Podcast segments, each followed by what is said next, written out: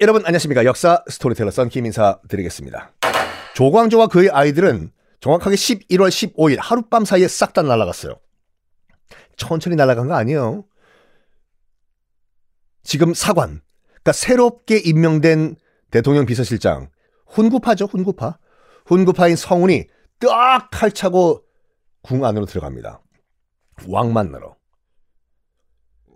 조광조 파였던 이전 도승지, 윤자임 굴러 떨어졌죠. 밀, 밀쳐가지고 절 비켜! 어디 감히? 어휴 나 윤자임 죽네.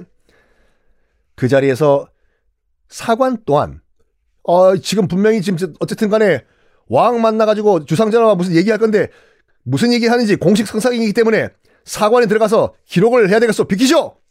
했더니 사관도 밀쳐버려요. 어디 사관 같은 소리 하지 마! 파! 사관과 신사는 리차드 기어라도 나오지. 저리 가! 이야.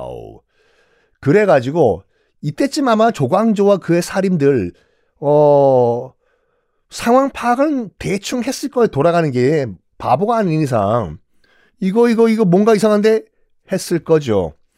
자 그래 가지고 북문 경복궁의 북문 신무문을 통해서 몰래 들어왔던 훈구파 싹 다 중종 앞에 모였습니다.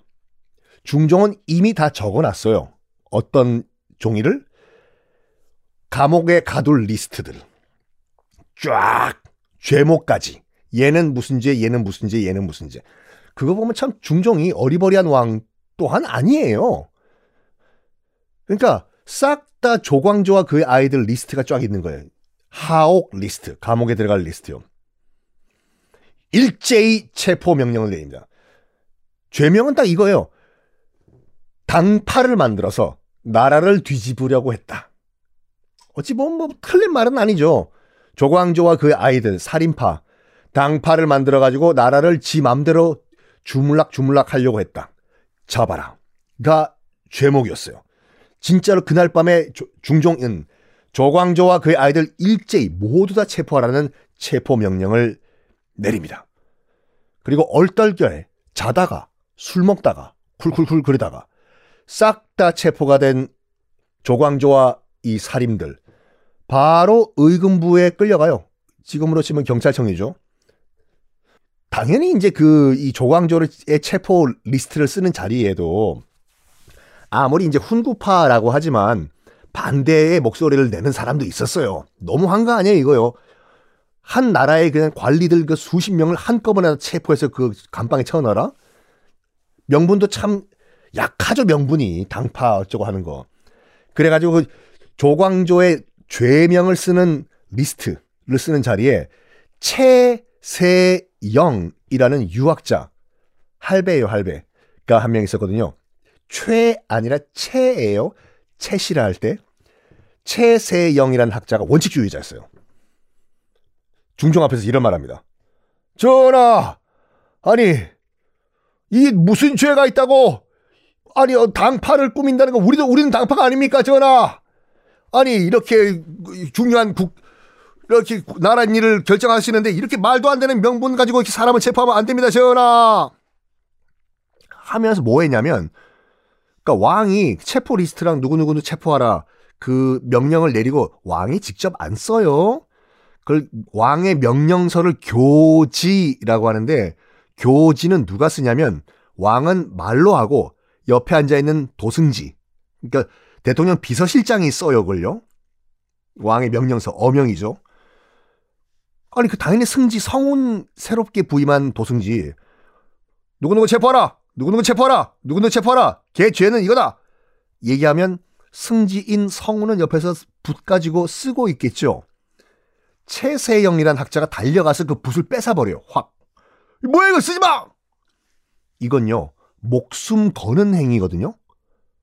그렇죠. 지금 이미 이 나라 조선의 권력은 조금 전까지 사림에 있다가 훈구로 넘어간 순간인데 그 붓을 뺏어버리고 이 그냥 붓도 아니라 어명을 쓰고 있던 붓을 뺏어버린 거잖아요.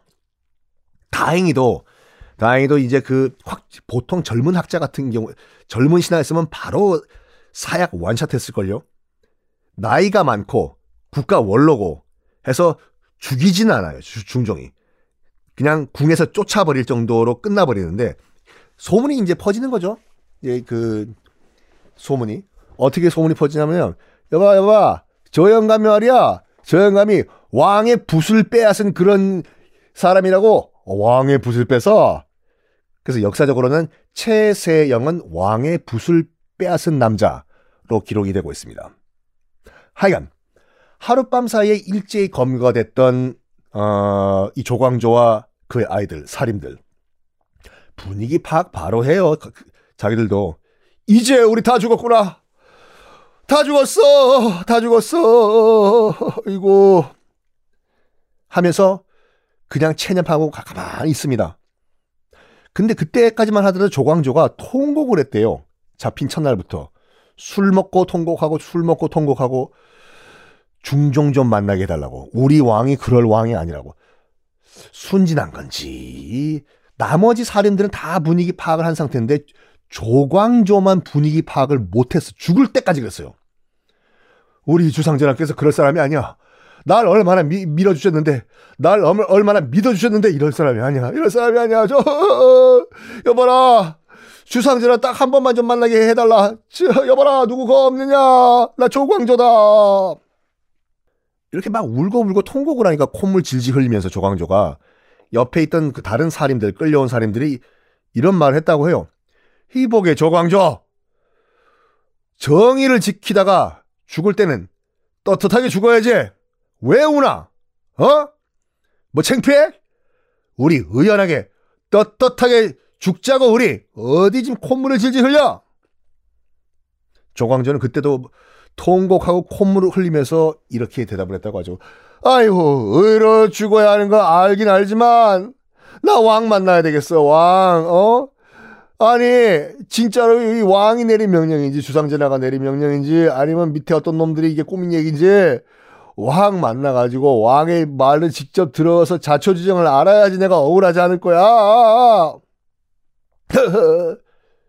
통곡을 했다고 합니다. 근데 어, 이 야사, 이건 야사예요. 야사에서는 어떻게 조광조가 날아갔냐? 요렇게 야사는 아, 묘사를 하고 있는데 훈구파가 그러니까 조광조의 원수 훈구파가 그 나뭇잎을 하나 발견한 거예요. 나뭇잎. 나뭇잎에 글자가 써, 써 있네? 그러니까 벌레가 파먹은 거예요. 네 글자가 쓰여 있어요. 주초위왕이라고. 주초위왕. 그러니까 지금 이건 오디오기 때문에 여러분께 보여드릴 수가 없기 때문에 잠깐 끊고 아마 네이버 검색창에 주초위왕 치시면요. 한자가 4개 나올 거예요. 주초. 이 두 글자를 합치면은 조광조의 성 조씨가 돼요.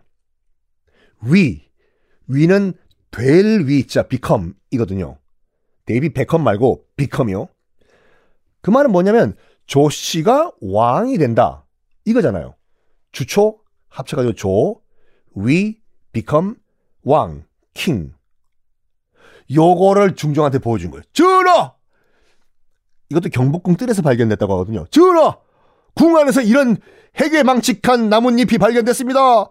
주초위왕이라고 이건 하늘이 지금 우리에게 어, 예언을 해준 겁니다. 조광조가 왕이 되려고 합니다. 전하! 야사에는요, 쿤구파가 이렇게 했다고 해요. 나뭇잎 하나 큰 거 갖고 와가지고, 거기다가 이제 꿀로, 꿀, 허니, 꿀로 네 글자, 주초, 위왕을 써놓으면 벌레가 와서 고기만 딱 파먹겠지요. 꿀 있는 부분.